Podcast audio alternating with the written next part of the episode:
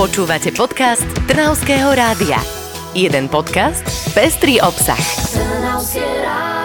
Je tu s nami primár psychiatrického oddelenia fakultnej nemocnice Trnava Ivan Karbula. Dobré ráno. Dobré ráno, ďakujem za pozvanie. Pekné dobré ránko. My, ako sme spomínali už aj pred chvíľočkou, teda my sme radi, že sme vás dotiahli k nám do štúdia. Naozaj tých tém je strašne veľa, ktoré by sme mohli riešiť z týchto tematik.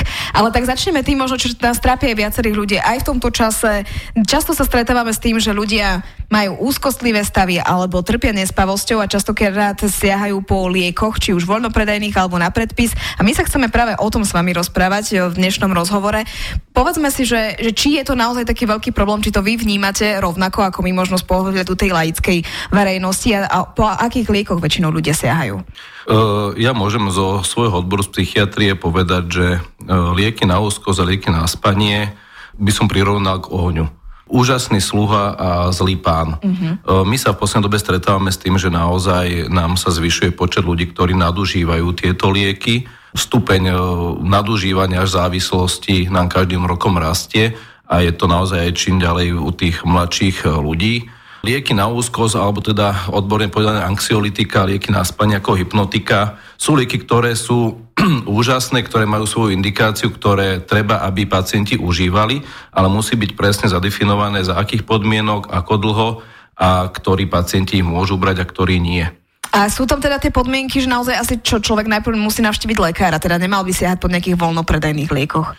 E, voľno predané lieky sú lieky, ktoré napríklad nemajú nežedúce účinky, nerobia závislosť, väčšinou sú na rastlinnej báze, ale samozrejme aj ten účinok je oveľa nižší. A pokiaľ ja mám spomenúť e, z našej praxe, sú to lieky, ktoré sú na predpis a ktoré nám robia veľký problém, že pacienti ich užívajú dlhšie, než by mali. Čo to je dlhšie, než by mali? Koľko by sa také lieky na úzkosť alebo nespavosť mali brať? Aby zabrali, alebo po akom štádiu by sme mali byť vyliečení, dajme tomu? Ak hovoríme o liekoch e, benzodiazepinovej skupiny, čiže lieky, ktoré sú potenciálne veľmi rizikové na závislosť, tak odporúčané užívanie je maximálne 4 týždne. Pokiaľ e, pacient užíva tieto lieky dlhšie na 4 týždne kontinuálne, vzniká nám veľké riziko závislosti od daných liečiv a naozaj veľký problém pre pacienta do budúcna. Mm, za tie 4 týždne by sa mal vyriešiť teda problém ako taký, alebo čo by sa tam teda malo stať? Alebo mal byť potom pauza a znova by sa mohlo nasadiť, že kedy človek má, alebo keď sa mu nevyrieši ten aktuálny stav, ktorý má, tak pokračuje samozrejme asi. Samozrejme závisí od tej príčiny, od tej etiológie, prečo pacient dané lieky má užívať. Pokiaľ sú to prechodné obdobia nejakých úzkostných stavov, tak dané liečiva do toho mesiaca môžu pomôcť a pacient funguje časom aj bez liekov. Pokiaľ je to ochorenie, ktorému splanie rôzne duševné poruchy, ktoré sú dlhotrvajúce a treba ich naliečiť už potom psychiatrom, tak tieto lieky dokážu preklenúť iba určité obdobie, dokiaľ sa pacient nastaví na nejakú napríklad antidepresívnu liečbu. Čiže vždy záleží od toho, prečo tie dané lieky pacient začne užívať. Ja by som tak v skratke povedal, že vlastne lieky na úzkosť a na spanie e, nielen v psychiatrii, ale aj v tej telesnej medicíne. V tej psychiatrii to hlavne u tých pacientov, ktorí majú rôzne úzkostné stavy, rôzne poruchy nepokoja, pri schizofrenii, pri depresii, pri poškodení mozgu, pri rôznych fóbických ochoreniach alebo sociálnej fóbii, takisto aj pri abstinenčných príznakoch ľudí, ktorí sú závislí od alkoholu, od drog. Práve tieto anxiolitika majú u nich efekt, sú indikované a je vhodné im ich podať.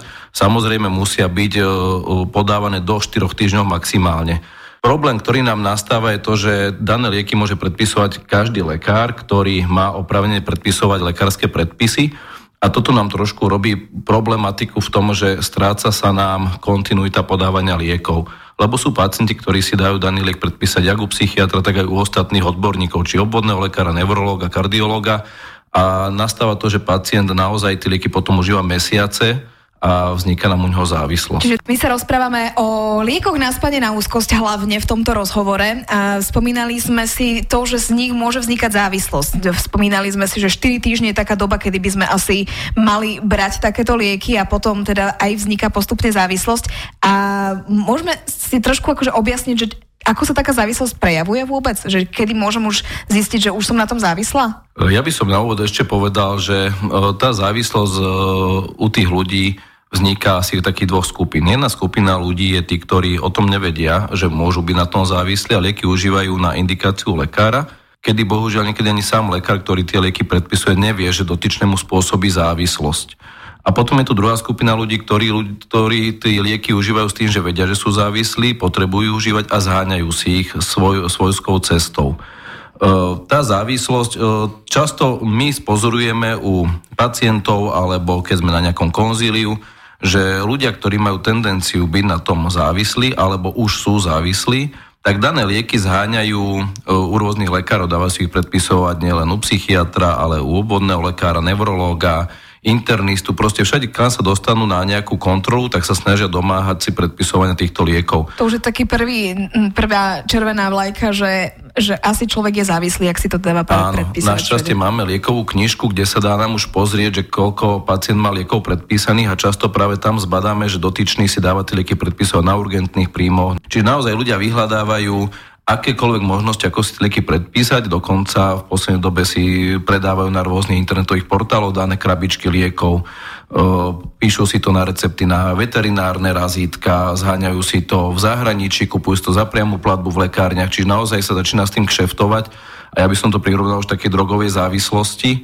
Uh, treba povedať, že za 2021 sa na Slovensku predpísalo 6,5 milióna krabičiek anxiolitik a hypnotik Fúha. To sú lieky, ktoré sú registrované, ktoré boli oprávnene predpísané. Teraz naozaj netvrdíme, koľko je na čiernom trhu týchto liekov.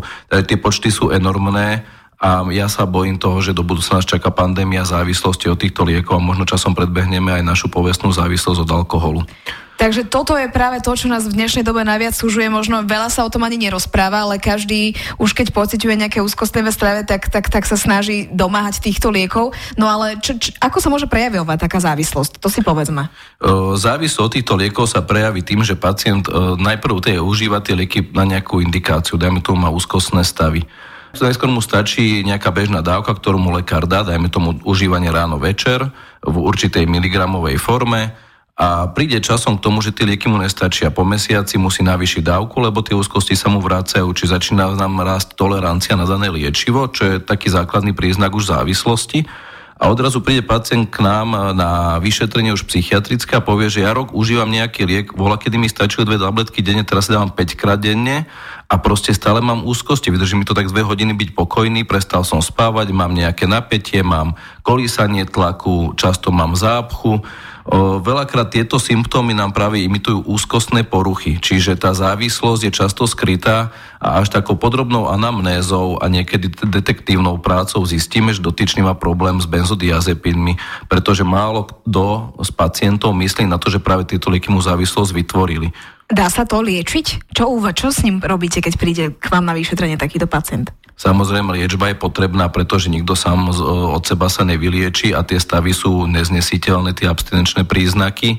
Tá liečba je dvojaká. Buď ambulantná liečba, to je u tých pacientov, ktorí sú spolupracujúci, ktorí si uvedomujú, že majú závislosť a chcú sa liečiť.